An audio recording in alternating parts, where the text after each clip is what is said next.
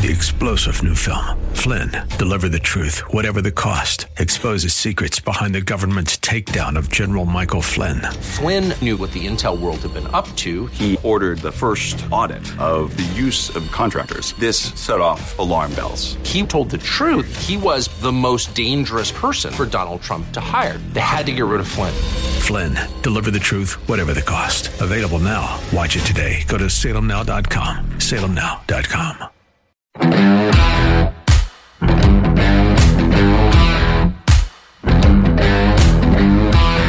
Whatever happened to vagrancy? I've been around long enough to remember when not having any means of support, you know, and uh, hanging on the street, begging people for money, that was called being a vagrant or a bum or maybe even a hobo. And that kind of romanticized it a little bit. Well, now you can't refer to anyone who's living on the street as anything but homeless. And in some places, they call it camping, which I guess means they're campers. And they call it camping when uh, someone decides to pitch a tent on a public sidewalk. And unfortunately for the people who live in the area or work there around the tents, uh, tents don't have showers or bathrooms, so it, it gets kind of messy around the camps. Now, I've also been around long enough to remember when camping meant, you know, uh, going out into the country and pitching a tent near a lake or, or, a river and roasting marshmallows on the fire. I've actually never done that, but I, I think I have a pretty good idea what the concept used to be. Uh, in cities around the country, uh, San Diego, Portland, L.A., Seattle, uh, Democratic mayors have been uh, seeing to it that uh, camping on sidewalks and the pooping that comes with it is actually promoted, not just condoned, but almost promoted, inviting homeless people to come down and uh, set up a camp. One place where they did it was in Austin, Texas, but on Saturday, the voters told the idiotic mayor that they had had enough. They voted to reinstate a ban on camping that had been lifted by the mayor two years ago, and they did it by a 60 to 40 margin.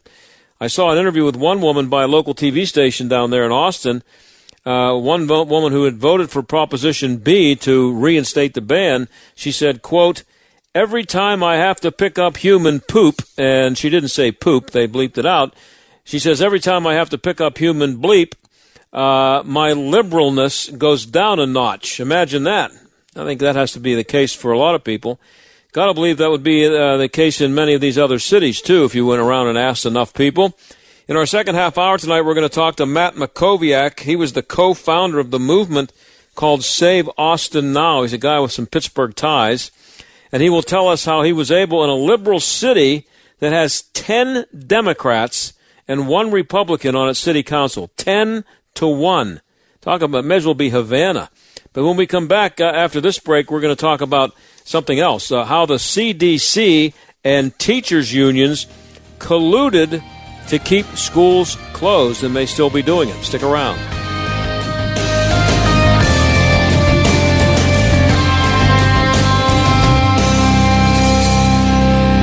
It's finally time to replace that old leaky roof, or how about some new siding? You can count on Windows R Us, the area's premier exterior replacement company. This is John Steigerwald. With over 50 years experience in the home remodeling industry, Windows R Us offers repair and replacement for roofs, siding, gutters and downspouts, windows, entry doors, even decks. A leaky roof left unfixed can lead to mold and mildew. Maybe you lost siding during the recent windstorms. Don't put those repairs off. Windows R Us offers 12 months no interest financing and no processing fee through Dollar Bank. Want new factory direct replacement windows for your home or office? Choose from 100% vinyl, commercial aluminum, wood, and composite. And how'd you like to never clean your gutters again? For a limited time, get a free gutter filter with the purchase of complete siding or roof replacement. That offer's valid through 63021.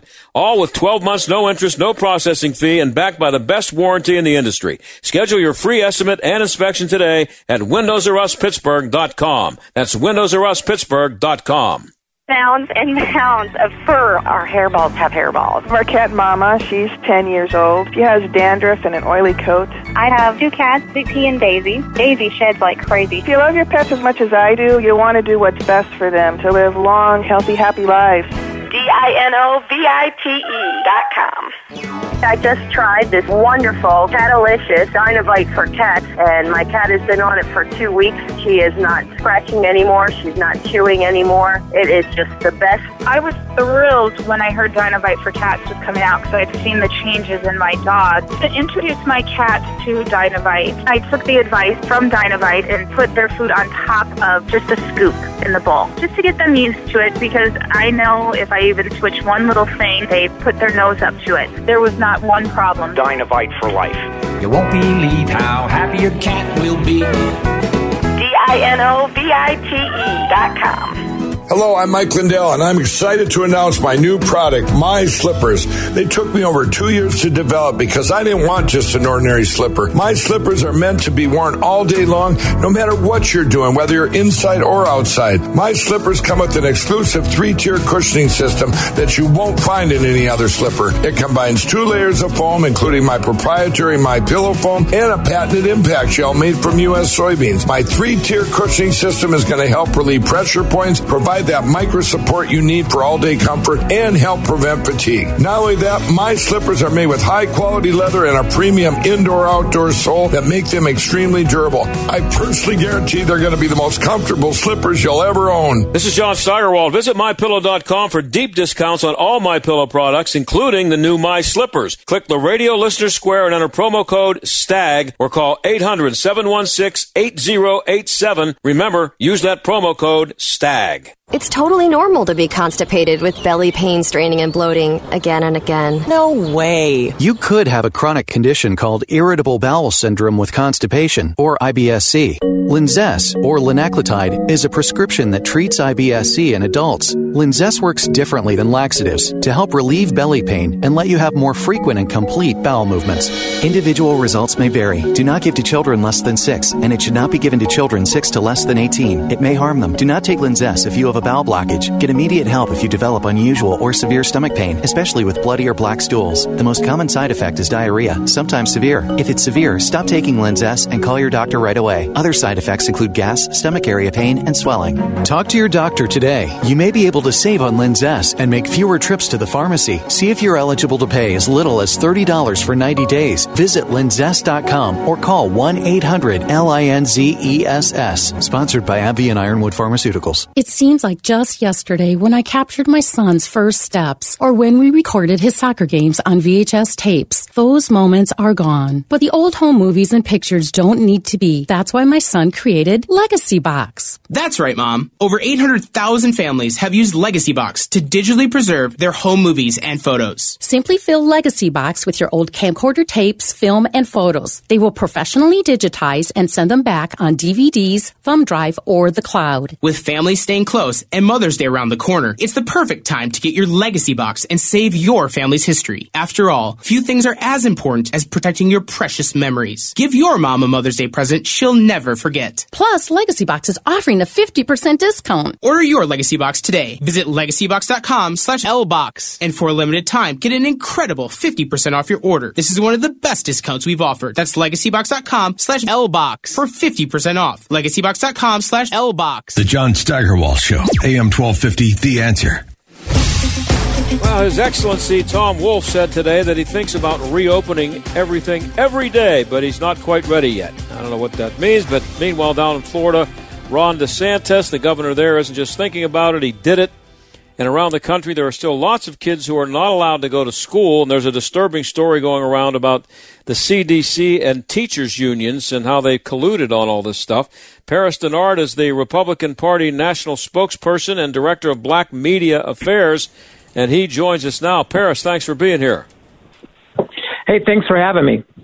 So, um, what do we know about the CDC and teachers' unions getting together to decide when schools should open? Well, look, what we know is that there were some emails that came out, and the emails show that the uh, teachers union uh, was influencing what the language should be in the guidance for reopening schools from the CDC. Now, we also know that the CD that the CDC uh, regularly has come out and said things that actually support uh, students going back to the to the classroom. Uh, but we saw the Biden administration quickly try to walk those things back because it didn't fit into the narrative that they wanted for the American people, American families, and, and, and our students. You know, so it's a shame right here during Teacher Appreciation Week, which we're in this week, that we find out that the Biden administration was not following the data or the science when it came to reopening our schools. They were following the teachers' unions. Yeah, well, that's not good. Uh, what, what was the effect of the unions uh, lobbying the CDC? The effect is they, they it, it it it changed what. Look, students are not in class. That's what it, that's what it did. It, it impacted the way the language that they used in terms of how to have uh, or how to open and the guidelines to reopen schools. And so it was written in a way that was closer in line to what the teachers union wants. And the teachers unions have been trying to slow down this process, trying to make it more difficult for students to actually get back in the classroom. So that's what we saw happen. And if the teachers union were on the side of of, of, of, of parents and students and science and data, they would be pushing for having our schools reopen full time in person. But that's not what they're pushing for. And how do we know that? Because that's not happening. And that's who the Biden team is listening to. Remember, during the campaign trail, Joe Biden said, You will have a card carrying member of the teachers union in the White House. And he also said that, you know, under under his administration, charter schools will be wiped out.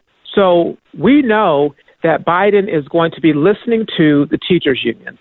And we but we also know that the American people, American family, parents, especially single mothers, they're listening to their children. And the children are saying, students are saying, they're tired, their eyes hurt, they're depressed, they're falling behind in their in their learning. And this is not just elementary age uh, students. Up to the high school age kids are actually negatively been in, being impacted by being on a virtual lockdown when it comes to uh, learning. It's not good. But instead of being on the side of parents and being on the side of students, Joe Biden is on the side of the teachers union instead of putting our students and our families first. Well, I don't. Uh, I mean, maybe this is a, an unfair question, but what do you suppose the? Why do you suppose the teachers' unions think it's a good idea to not have kids in school? I mean, are they just looking for some free time off? Uh, you know, that's a question for the teachers' unions. Why they yeah. feel like that yeah. they don't want to do that, and I think I think the other question is for the Biden administration. Why does the Biden administration not want it? Why does the Biden administration, uh, from the from the White House podium, when the CDC director came out and said the di- the science and the data shows that children can safely return back to school and that the the transmit rate is extremely low for students to children to transmit and receive the, the, the virus that they should be able to safely go back to school. The White House press secretary walked that back tremendously and said that she was the CDC director was speaking from her personal uh, capacity, in her personal capacity, mind you, this was at the CDC with the CDC backdrop at the CDC headquarters, and right. that she does not set policy. So the real question is why is the Biden administration not pushing or incentivizing or trying to open up the schools, knowing full well that the science and the data supports that students should be in school? They're, they're probably better off in class than they are sitting at home. What's interesting, though, I mean, it's, it's perplexing or something, um, is that uh, still the, the, question for me is what uh, uh, what is the reason for the, the teachers union unions for um, for not wanting the kids back in school? What what could it possibly be other than just taking advantage of an opportunity and going to the beach instead of going to school? I mean, at some point, well, there's got to be a reason it, why they're doing it. What's in it for them? I've been asking the questions to the teachers union and, and, and Democrats for a long time. Why would they be against school choice? Why would they be? Why would they want to have children trapped in in, in, in failing in failing public schools? Why are they mm-hmm. against having accountability for, for for schools to do better and have metrics and, and goals and, and guidelines so that they can be that they can improve and actually be better? You know, why would you not want want to remove bad teachers? Because not all teachers are bad. A lot of most of our teachers are doing a fantastic job and, and our and, and our unsung heroes. But there are some teachers that are not doing a great job, and they should not. They should retire, and not be teaching. But we have unions and, and teachers unions and and these administrators standing in the way for progress, for growth, for development, for innovation. And so when you have these big government systems, when you have bu- bureaucracy, when you have these unions, you know, they get in the way of progress. They get in the way of growth. They get in the way of innovation. And they stop representing the, the, the actual people that they need to be helping, which are students. And they're standing up against, you know, actually, there are a lot of teachers out here that are saying, we want to go back and work. Teachers have been for years, you know, in the classroom uh, with all hosts of different types of uh, viruses and, and diseases that, that come through the classroom, and they and they have been inoculated, they've been vaccinated, and they, they keep going on. And they because they love to teach. Teachers right now want to do their job. They want to provide for their families, and they have a heart for children, a heart for students, and they want to actually make sure that their students are okay because they know their students. They know the impact, the negative impact, impact, especially the disproportionate impact that it's having on black and Hispanic students when it comes to the education gap and, and math and science and things of that nature. And so during Teacher Appreciation Week, I think the Biden administration needs to come out and say, teachers, we want, we appreciate you and we want to get you back in the classroom, not in two months, not in six months, but tomorrow, because the science and the data shows that that can be happening full time, in person, five days a week. Talking to Paris Dennard, he's the Republican Party national spokesperson and director of Black Media Affairs. Um, and uh, I think, I don't know if it was just today that he said it, but just in the last day or two anyway, uh, President Biden still will not commit to opening all the schools in the fall. He, he's not. He, he won't say it. In September, he's not. Yes, he's not I, going to be ready. And we've seen officials try to change. Well, he didn't fully say it. What he tried to say, what he meant to say, he didn't really commit to that. The, the science of the data is very. Cl- it's clear. So it's it's just at some point we have to stop and say, you know, the old phrase, got to call a spade a spade. At some point we have to say the Biden administration is not standing up for American families and America's children because there's no reason why to, we need to prolong this nightmare. But it's the same reason why we, small businesses are asking, why are you not allowing us to open up?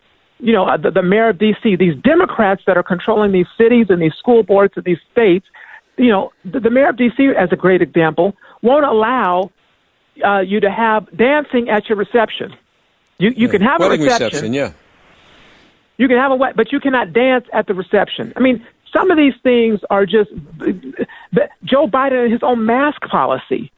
You can wear a mask if you're outside, but it has to be small gatherings. But you don't have to if you're vaccinated. But then, so Joe Biden, fully vaccinated, walks outside on a regular basis with a mask on.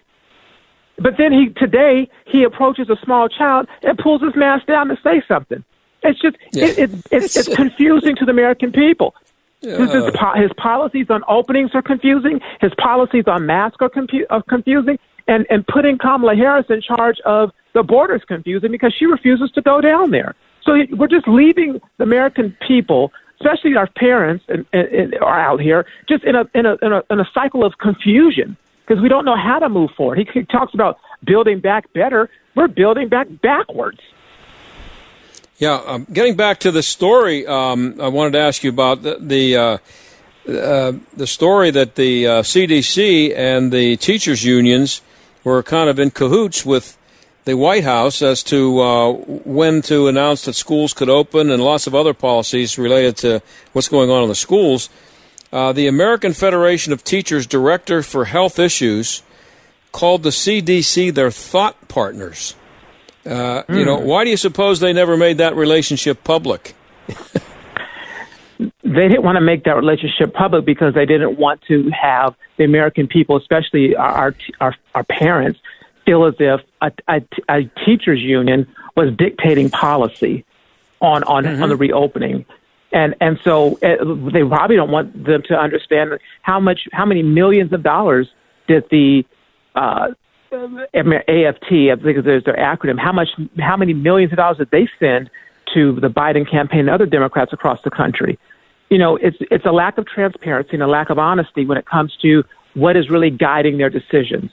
If their decisions were purely guided upon the interests of America's students, then they, then the teachers unions would get out of the way and allow the data, the science, and the fact and scientists guide the reopening. And if they were to do that, the schools would be open, and that and that's that's the bottom line. Well, we're talking to Paris Dennard, uh, Republican Party national spokesperson and director of Black Media Affairs, and you worked in worked in the Bush administration. Uh, you've been around politics a long time. Can you try to explain to uh, us why? I mean, uh, how much power can a union have over the White House, over a president, based on the amount of money that they give? I mean, at what point does the um, does the, the do the people who are getting the money still stand up and say, "Well, you know, thanks for the money, but we, are not going that far, and this is what we're going to do"? I mean, how do they continue? to uh, get their way just by throwing money at the at the Democrats. At some point, it's got to end, doesn't it? Well, uh, it, it comes with a, it's called accountability, and we have to start holding these people accountable, these Democrats accountable for their actions and how it correlates to uh, campaign donations. And I will tell you that there are principled conservative groups. I believe Heritage Foundation is one that said that they weren't going to receive any donations from you know big tech. I think there's you've seen a, that happening as well, campaign mm-hmm. donations because of what the big tech has been doing. But it, but it's not it's not even just limited to what we see with the teachers unions. We've seen how Planned Parenthood and the donations that come from them, and yeah. how that's infiltrated the Democrat Party, and that's that dictates their policy, and that dictates how they act and what policies that they enact or what they try to block because of that powerful uh, d- donor base. And so we need to have more politicians, more public servants that are that are standing up for the American people and putting the American people first. That's what President Trump and congressional Republicans did over the past four years. And that's what we're going to do when we make sure that Republicans take back the House and the Senate because it's time out for these, these games. These games are, are horrible. Uh, um, but um, at, at what point uh, do the does the um, I mean, how, how, what happens if the seed if the teachers unions say uh, I mean, if the White House tells the teachers unions, you know what, leave us alone, we're going with this, we're opening the schools. I mean, what would be the what what recourse would the would the teachers unions have? I mean, how much power does that money that they give give them? Well, I mean, what, what's, what, money, the, what, would the Democrats be worried about? Uh, upsetting the? I know. I, I, mean, obviously they get the money, but it's uh, what. At what point does it become politically better for the Democrats to tell the teachers unions to take a hike? Well, it's because it's because the teachers unions try to. There's certain areas where they can deliver votes. Uh, there's certain teachers unions. You know, these big unions they deliver votes to them. They deliver uh, con- contributions. They deliver people to go door knocking and and put out flyers and phone banking. So you know, in many ways, these unions become uh, pseudo political operations for Democrats, and they rely on them for votes. They rely on them for campaign contributions, and they rely on them for people to do their work, like phone banking and the, the GOTV to get out the vote work. So it's it's a well coordinated, well uh, fueled financially um, game that they play on the Democrat side with these these unions, and they use them, and it's it's it's to benefit the union, and the union looks out for the union, and the uh, Democrat recipient looks out for the union and not for the American people, and that's the problem. I got about a minute left, Paris. Uh, will the Republicans exploit this to promote school choice? Uh, I, I, I'm a little disappointed with Republicans over the years. They talk about school choice, but I don't see them walking the walk very much. Well, I, I think it depends on where you live. If you look at places like Florida, if you look at places like Arizona, they're very strong on the issue of school choice. And I think, and especially the District of Columbia, when it comes to what Republicans in Congress did because it's a federal district. So I think that the issue of school choice is one that is very, very important. I know Senator Tim Scott out of South Carolina has been pushing that in that state as well. And so I think this is an opportunity for us during national uh, to nationally uh, talk about this issue on Teacher Appreciation Week to focus on teachers that want to be back in the classroom and to highlight the the disparities and the problems that have been going on because of COVID 19, keeping so many students out of the, the, the school system. And we can say emphatically that yes, this is another example why school choice is, is important because school choice empowers parents and it, and, it, and it has more thought put on the student than it does the than it does on the system of educating. Uh, we need to get back to focusing on parents and focusing on the students. School choice does that, and opening up our schools uh, full time in person does that as well. And we're going to make sure that the American people uh, know that we're standing up for our, our our students, we're standing up for our parents, and we are pushing for those teachers who want to be back in the classroom to be able to get back in the classroom and do what they do best, which is teach our children. Hey, Paris, I'm out of time. I really appreciate you coming on. Thank you. Thank you. Okay, that's Paris Dennard, Republican Party national spokesperson and director of Black Media Affairs. We'll be right back.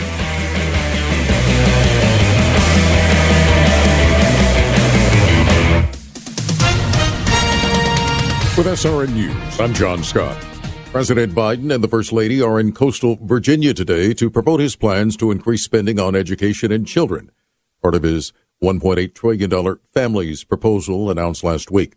Meanwhile, the Senate's top Republican says the president's $4 trillion infrastructure package will get no votes from members of his party. Senator Mitch McConnell says his party is willing to support upwards of $6 billion on roads and bridges, but he blasts the president's plan as, quote, a $4.1 trillion grab bag, which has infrastructure in it, but a whole lot of other stuff. In addition to funding infrastructure projects, the president's plan would include trillions for everything from in-home care to the Green New Deal. In McConnell's words, if it's going to be about infrastructure, let's make it about infrastructure. Bob Agnew reporting. Stocks remain mixed now. The Dow up 306 points, but the NASDAQ is down 43. This is SRN News. Are you dealing with personal or business tax issues with the IRS? Does the thought of wage garnishments, bank levies, tax penalties, or having to engage with the IRS worry you? Owing taxes to the IRS or state can be stressful, and ignoring them can make your situation worse. At Federal Tax Law Group, we help individuals and businesses reduce debts and negotiate with the IRS Fresh Start program. Our assistance can save you from drowning in taxes and may even keep you free of prosecution. With over two decades of experience, our tax professionals understand your needs and will customize a tax solution that's in your best interest. Call Federal Tax Law Group at 800 500 9172 for a free consultation to discuss resolving your tax problem. That's 800 500 9172. Again, 800 500 9172. Or visit us online at federaltaxlawgroup.com. Charlie Kirk wants to know what the mask is doing to our minds. What has not been discussed at all is what are the potential downsides of masks? I do not even mean epidemiologically or medically. I'm talking from a human perspective. Do you think that we are appreciating each other's humanity more or less? The Charlie Kirk Show, weeknights at 9 on AM 1250. The answer. This is Jay Hagerman of Abernathy and Hagerman. Writing an estate plan is one thing. Having the experience to administer the estate is something else. At Abernathy and Hagerman, estate administration isn't a side job, it's what we do. You have the same goals we all do to protect your assets, to minimize taxes, and ensure your inheritance gets to the ones that you love. How you get there, that's specific to you. So let's talk. Hagerman Law, legal help that lasts a lifetime. Visit a-h.law. It's finally time to replace that old leaky roof, or how about some new siding? You can count on Windows R Us, the area's premier exterior replacement company. This is John Steigerwald. With over 50 years experience in the home remodeling industry, Windows R Us offers repair and replacement for roofs, siding, gutters and downspouts, windows, entry doors, even decks. A leaky roof left unfixed can lead to mold and mildew. Maybe you lost siding during the recent windstorms. Don't put those repairs off. Windows R Us offers 12 months no interest financing and no processing fee through Dollar Bank. Want new factory direct replacement windows for your home or office? Choose from 100% vinyl, commercial aluminum, wood, and composite. And how'd you like to never clean your gutters again? For a limited time, get a free gutter filter with the purchase of complete siding or roof replacement. That offer's valid through 63021. All with 12 months no interest, no processing fee, and backed by the best warranty in the industry. Schedule your free estimate and inspection today at windowsruspittsburgh.com. That's windowsruspittsburgh.com. AM 1250 and FM 92.5. The answer. WPGP Pittsburgh. A division of Salem Media Group. Listen on the Answer mobile app, smart speakers, tune in, iHeart, or radio.com. Stuck in traffic? We've got the answer. Looks like a little congestion now in outbound 65 Eckert Street to the McKees Rocks Bridge, about a four minute delay. On the Parkway West, that's looking busy outbound as you approach Carnegie, taking a couple extra minutes there. Inbound on the Parkway East, heavy into the Fort Pitt Bridge. Outbound minor delays to the Squirrel Hill Tunnel with some volume there. We're good on the Parkway North right now. That's a look at traffic. I'm Jenny Robinson. AM 1250, the answer. Weather. We'll see an evening thunderstorm around, otherwise cloudy and mild tonight. Expect a low of 62. Tomorrow we'll have cloudy skies with a couple of showers in the morning. It'll be followed by a thunderstorm in parts of the area in the afternoon. Expect a high of 76. Wednesday will be mostly cloudy with periods of rain in the morning, becoming breezy in the afternoon, noticeably cooler with a high of 58. With your AccuWeather forecast, I'm Drew Shannon. This is the John Steigerwald Show on AM 1250. The answer. Camping season will be here soon up here in the Northeast, and that kind of, in, you know, and the kind that uh, involves campfires and roasting marshmallows is the one I'm talking about. But there are lots of people in uh, in lots of American cities who are doing a different kind of camping. It's uh, done on the sidewalk with no campfires, and I don't know, maybe they have marshmallows, but I don't think it's it's not the kind of camping you normally think about. Voters in one city decided enough was enough and voted to end it on Saturday in a big way. And Matt Mackowiak, who's chairman of the Travis County, Texas Republicans, had a lot to do with it. He joins us now. Matt, thanks for being here. Hey, my pleasure. Thanks for having me back. So you're getting uh, national attention. I don't mean just you personally, but you are too. Uh, but uh, this story is getting national attention for the big win for Proposition B, I believe it was. What was the proposition? Yeah, I think you and I've talked about this uh, on your station a few times before. But yeah, we we have yeah. this camping ordinance in Austin that's been such a disaster, where they uh, July 1st, 2019, allowed uh, individuals to camp anywhere they wanted in the city with very few restrictions, and because of that, that unre- unregulated camping, we've had a you know massive spike in the population size, and of course, you know, profound consequences for city parks, for neighborhoods, for intersections, mm-hmm. uh, you name it, small businesses, et cetera. So yeah, we put something on the ballot that was on the municipal elections uh, this coming this past Saturday uh, after working on it for 10 weeks uh, during the campaign portion, and we were successful 58%, 42%, 91,000 votes, uh, probably 40 to 50% Democratic support, 90% independent support, and 92% Republican support. It's a winning coalition in a Democratic city like Austin. So this was a significant victory. As you said, I was on Fox and Friends this morning. There's a drudge link to a story in the Federalist that ran, I think, yesterday as well. So yeah, it's, it is getting attention. It's showing, I think, in some of these urban areas where things have gone so crazy that you can actually kind of pull back uh, once people realize the uh, consequences of these far left policies. Well, you know what doesn't help is uh, referring to it as camping.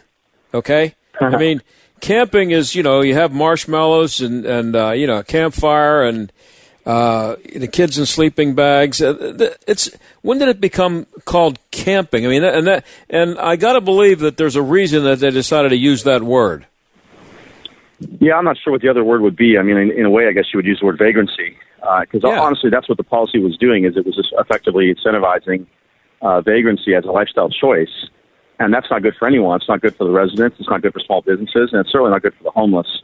You know, these unregulated uh, camp encampments are, are a real disaster. I mean, they're extremely unsafe. You have hard drugs, you have human waste, physical waste that's created, sex trafficking, home, you know, you know, uh, human trafficking. You have you know stabbings and rapes and all kinds of just horrific things that are happening in every single one of these unregulated campgrounds. You know, you can have campgrounds, but you know, San Antonio has one that's a, that's a regulated, centralized, single single space where they have services on site and police and it's safe. You can what you can't have is unregulated camping, and that's what Los Angeles, San Francisco, Seattle, Portland, and Honolulu all have and it's been a disaster. And, and a lot of us, you know, made this made these points before this policy took effect. It's been in place for two years. It's absolutely destroyed our city. And we had a resounding victory going against nine of our ten council members and our mayor, who were all on the other side who wanted to continue this disastrous policy. So we had we had some success with Save Austin Now. I think it's a model you can take to other cities potentially if other cities are fed up with uh, with this with this policy.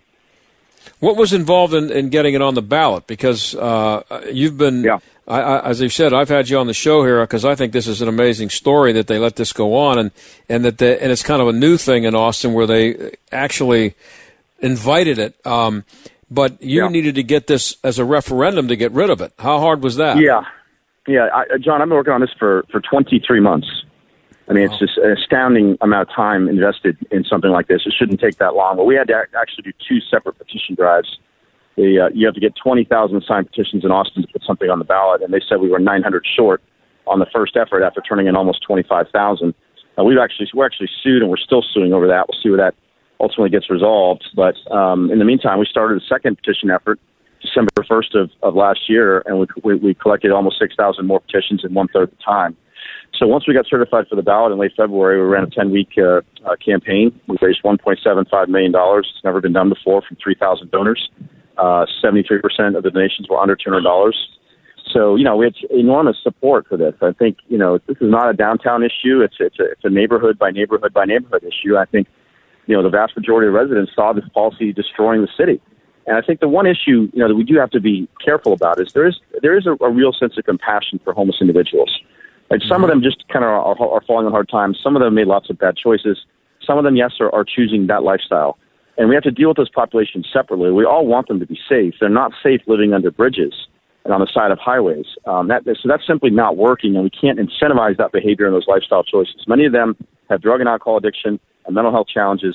Those are the individuals that need to be off the streets, that need to be getting help uh, to manage the, manage the challenges that they're facing. And, and honest, honestly, that was not what, what was happening with this policy here in Austin. Why was the ban lifted, Matt? I mean, uh, is it just um, as a main means of pointing out the homeless problem so that they could, as, as an advertisement for homelessness?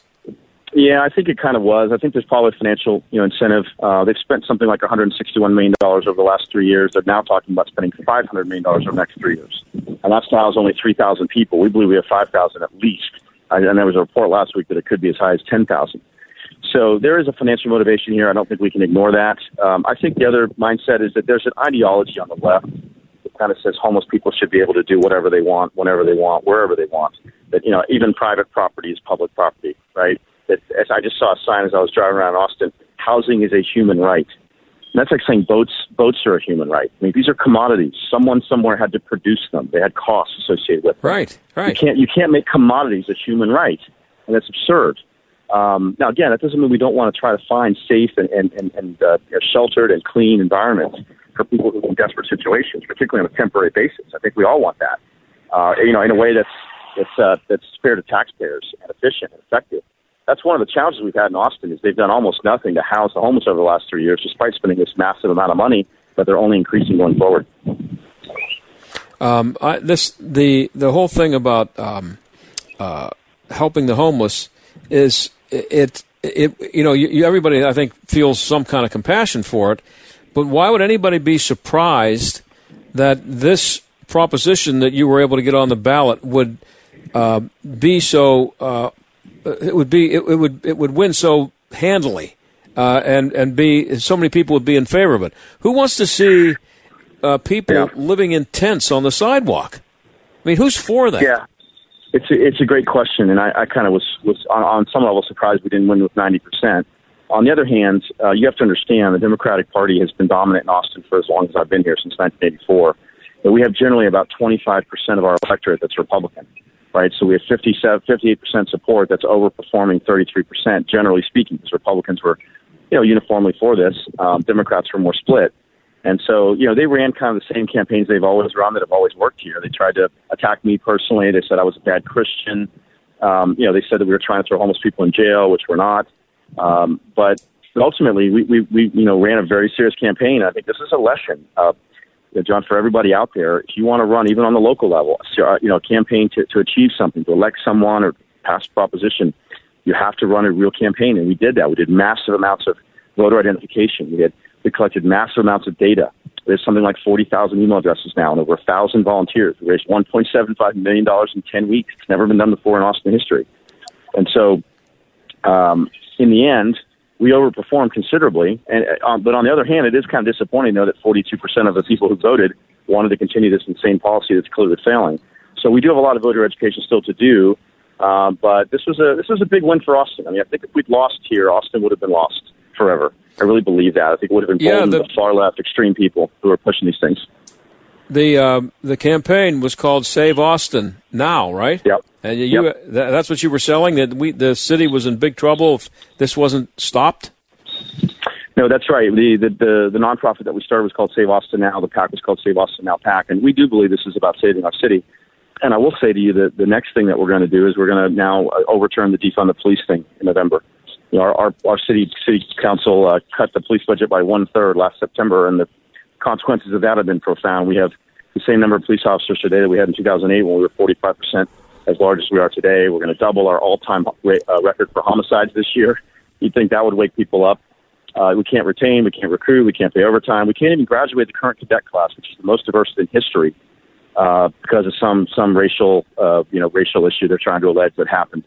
So yeah, we, we have some real problems here. This is a far left city that, that I don't think is I don't think it's as far left as, as its elected officials are, and I think that's what Yeah, we that's showed a- on Saturday. But we have to keep showing that. Uh, we're talking to Matt Mackowiak. He's the chairman of the Travis County Republican Party. Uh, that's in Austin, Texas. And um, I, I, I got to ask you. You know, you just pointed out that that uh, people came out and voted pretty f- strongly in favor of uh, ending camping on the street. And so you have so you have a mayor and a city council, which I understand is ten Democrats, one Republican. Yeah. Um, so you have you have those people in power, and you have this proposition, and you have people pooping in the street, and you have murders skyrocketing. If the election were held tomorrow, would the uh, would the mayor be reelected, no matter No, who ran for the would. Republicans? No, I don't, and I don't know that it would be Republicans. We have nonpartisan elections down here, and it's pretty hard for Republicans to win citywide races. We can win maybe a, a, a council district here or there, but it's really hard to win citywide. But no, I don't believe the mayor would be reelected. I think his numbers are pretty bad. You know, his putting putting himself so so firmly on the other side of this issue as he has for the last two years, doubling down at every opportunity rather than taking an exit ramp, has put him you know on the wrong side of a major issue, and he's going to be on the wrong side of defund too. You have to understand when that passed last September, it passed unanimously. Okay, the one Republican wasn't elected yet. I, I just I, I worked to raise five hundred thousand dollars to get her elected, November December last year. They passed it last September. So you had 11-0 votes, cut one third of our police budget.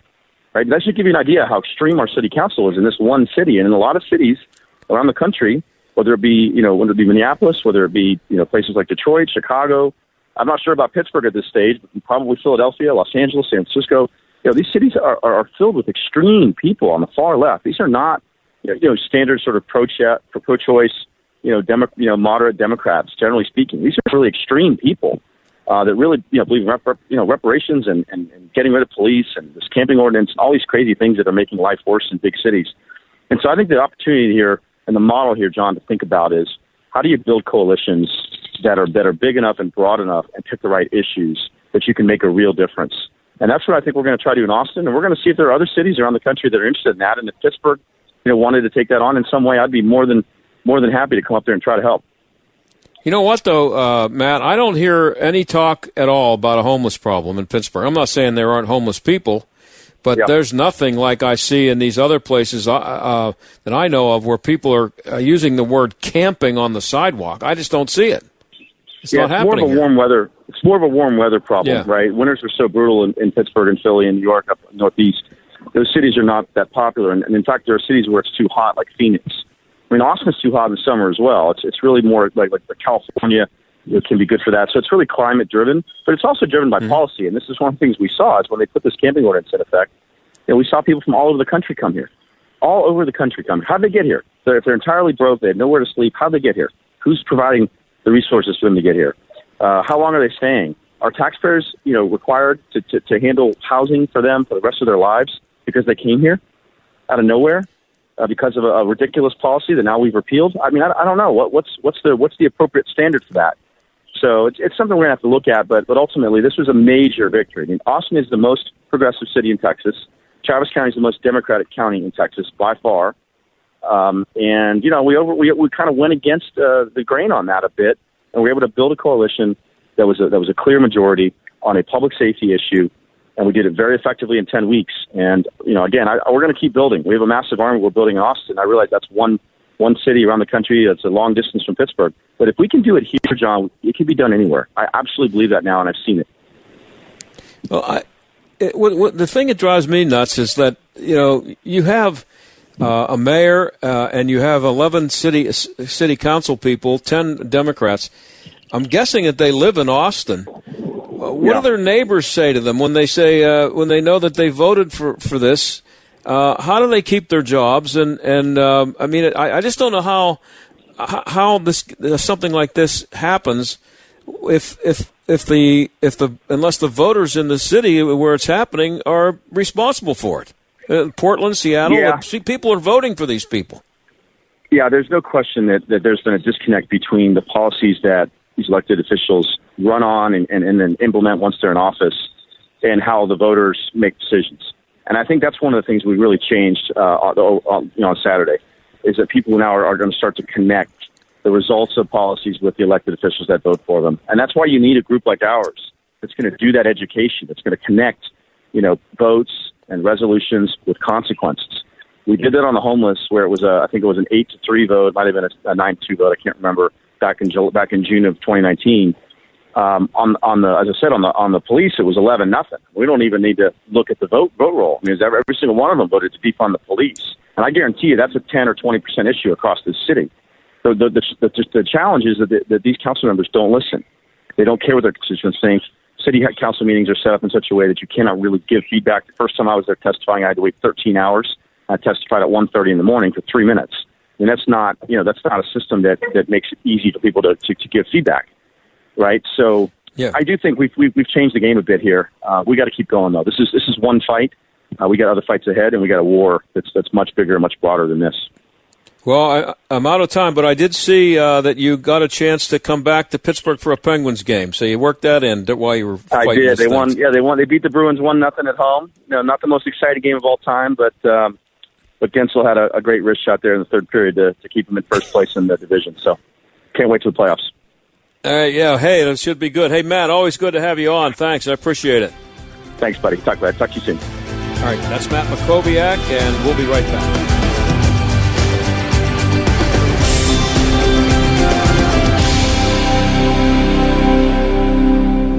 Hello, I'm Mike Lindell, and I'm excited to announce my new product, My Slippers. They took me over two years to develop because I didn't want just an ordinary slipper. My slippers are meant to be worn all day long, no matter what you're doing, whether you're inside or outside. My slippers come with an exclusive three-tier cushioning system that you won't find in any other slipper. It combines two layers of foam, including my proprietary My Pillow foam and a patented impact gel made from U.S. soybeans. My three-tier cushioning system is going to help relieve pressure points, provide that micro support you need for all-day comfort, and help prevent fatigue. Not only that, my slippers are made with high-quality leather and a premium indoor-outdoor sole that make them extremely durable. I personally guarantee they're going to be the most comfortable slippers you'll ever own. This is John Steigerwald. Visit MyPillow.com for deep discounts on all My Pillow products, including the new My Slippers. Click the radio listener square and enter promo code STAG or call 800-716-8087. Remember, use that promo code STAG. I have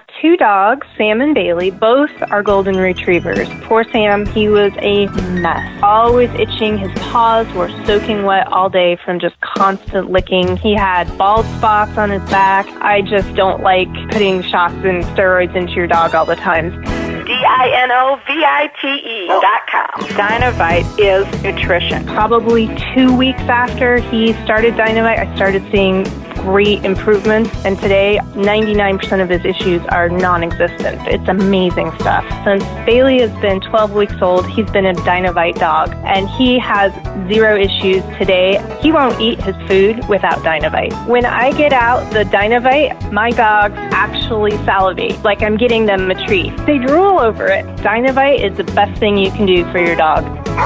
You won't believe how happy your dog will be. I get my Dinovite from D-I-N-O-V-I-T-E E dot com. It seems like just yesterday when I captured my son's first steps or when we recorded his soccer games on VHS tapes. Those moments are gone. But the old home movies and pictures don't need to be. That's why my son created Legacy Box. That's right, Mom. Over 800,000 families have used Legacy Box to digitally preserve their home movies and photos. Simply fill Legacy Box with your old camcorder tapes, film, and photos. They will professionally digitize and send them back on DVDs, thumb drive or the cloud. With families staying close and Mother's Day around the corner, it's the perfect time to get your legacy box and save your family's history. After all, few things are as important as protecting your precious memories. Give your mom a Mother's Day present she'll never forget. Plus, Legacy Box is offering a 50% discount. Order your Legacy Box today. Visit legacybox.com slash lbox. And for a limited time, get an incredible 50% off your order. This is one of the best discounts we've offered. That's legacybox.com slash lbox for 50% off. legacybox.com slash lbox. You're listening to the John Steigerwald Show on AM 1250.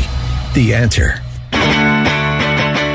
Well, I uh, I'm on Twitter at um, um, at Steigerworld, and as I'm talking to you now, I'm just uh, responding to a guy named Seth Davis, who's um, Seth Davis is the uh, he's a college hoops reporter for CBS Sports. He has 300,000 followers, and somehow uh, I got through to him. Uh, he tweeted uh, just a little while ago, uh, 15 minutes ago actually. He tweets, "So the answer is clear." There are basically zero examples of identified at birth males, those are men or boys, playing female sports. Seems to be a lot of talking and voting to solve a problem that doesn't exist. Why can't they just stay in their lanes and stick to politics? So uh, I responded with this Does Connecticut count? Uh, that being the uh, case that I think everybody knows about. Uh, everybody in sports should know about it. The girls in uh, Connecticut who had to see their uh, state championships won by two guys who competed against them, dressed as women. Uh, and then I also um, included um, another story about uh, Cece Telfer, uh, who says she has no benefits from being trans. She's a track star. Franklin Pierce college had a, uh, a transgender woman, a man, win some uh, Division three track championships, I think. And then there's the uh, transgender fighter Fallon Fox broke her opponent's skull in an MMA fight. So um, I sent that to Seth, and he responded with. Um, that's three, including us. And I, what I included in there was a 62 year, a 52 year old woman at a community college uh, who's six foot six or something like that and playing uh, against women. Um, uh, I, I, included that story when I sent my reply to him, and he says, That's three, including a 52 year old at a community college. Is that all you got? And I said, You said zero. These guys refuse to accept the fact that this is a, a can of worms that's about to be opened, and that includes Seth Davis, who's a big shot at CBS who doesn't have a clue about the issue. Uh, but uh, maybe I'll get him on the show. Talk to you tomorrow. Bye.